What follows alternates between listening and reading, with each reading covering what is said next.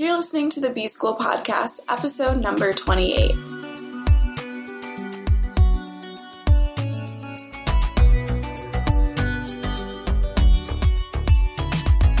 Welcome to the B School Podcast. I'm your host, Taylor Elyse Morrison, and I'm sharing my journey of learning, unlearning, and growth in the hopes that you can do the same.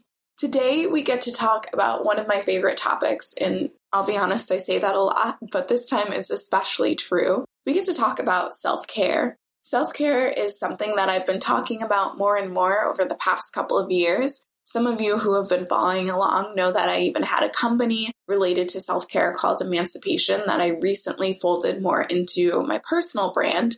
And I just want to share the story of how it came to be so important to me and how it's continuously trying to bring into my life. So, my journey with self care really started, I believe it was 2017. Yep, 2017. So, at that time, I was working full time. I also had Jubilant, my brand experience firm, and I was working with clients on the side for that. I was either, for most of the year, I was either in the process of planning a wedding or adjusting to life after the wedding and moving in together and all that fun stuff. And I was feeling really stressed out. I remember one particular Sunday night, I just was sitting in front of my laptop and wasn't really getting work done. And I decided just to close the laptop and to take a bath because I just needed a bath. So I put in some Epsom salt. I took an Instagram story because for some reason it still felt important. And I didn't look at my phone or my laptop again until Monday morning. That felt so good. And that was really my first self care ritual. So now, most Sunday nights, I still take a bath.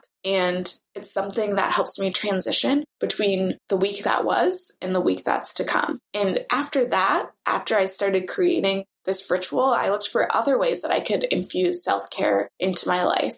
And ultimately, I ended up coming up with my own definition of self care, which I will share with you. For me, self care is listening to my body and responding in the most loving way possible. And there's different ways that I do that. I'll probably share that more in future episodes. But this idea of really listening to my body, listening to what it's trying to tell me, and then respond lovingly has really changed my life. And it's funny because I've spoken, I host events related to self care, and I've spoken at conferences about self care. And it always feels a little bit weird that me, this person who has workaholic tendencies, gets to be the person to deliver this message. But I'm also so thankful that it's me because I'm constantly learning self care. I'm not this Zen guru. I'm a person who desperately needs it because otherwise I would be burned out to the point that it would just be seriously unhealthy.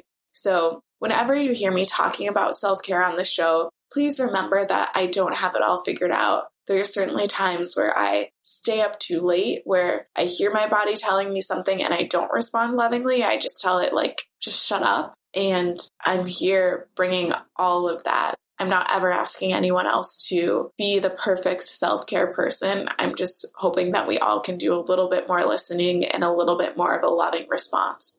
So, for you, after you are done listening to this podcast, I want to challenge you to just take a minute, maybe do some deep breathing, maybe stand in tree pose, just be in your body, listen to anything that is trying to tell you, and then figuring out the most loving way that you can respond. Thank you so much for listening, and I will be back in your earbuds tomorrow.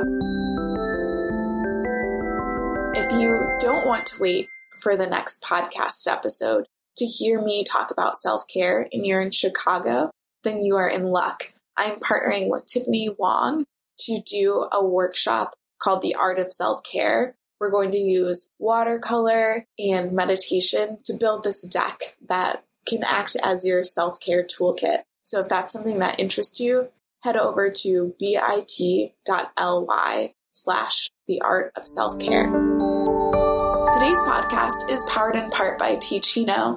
They are an incredible herbal roasted tea company that creates these teas that are so delicious, so rich, so bold, taste a lot like coffee, but with no caffeine crashes. It's also acid free. So if your body interacts with the acidity of coffee strangely, Teeccino is a really great alternative for you. Go ahead and give them a try with a discount on me. Head over to taylorelyse.com slash tea to get your discount.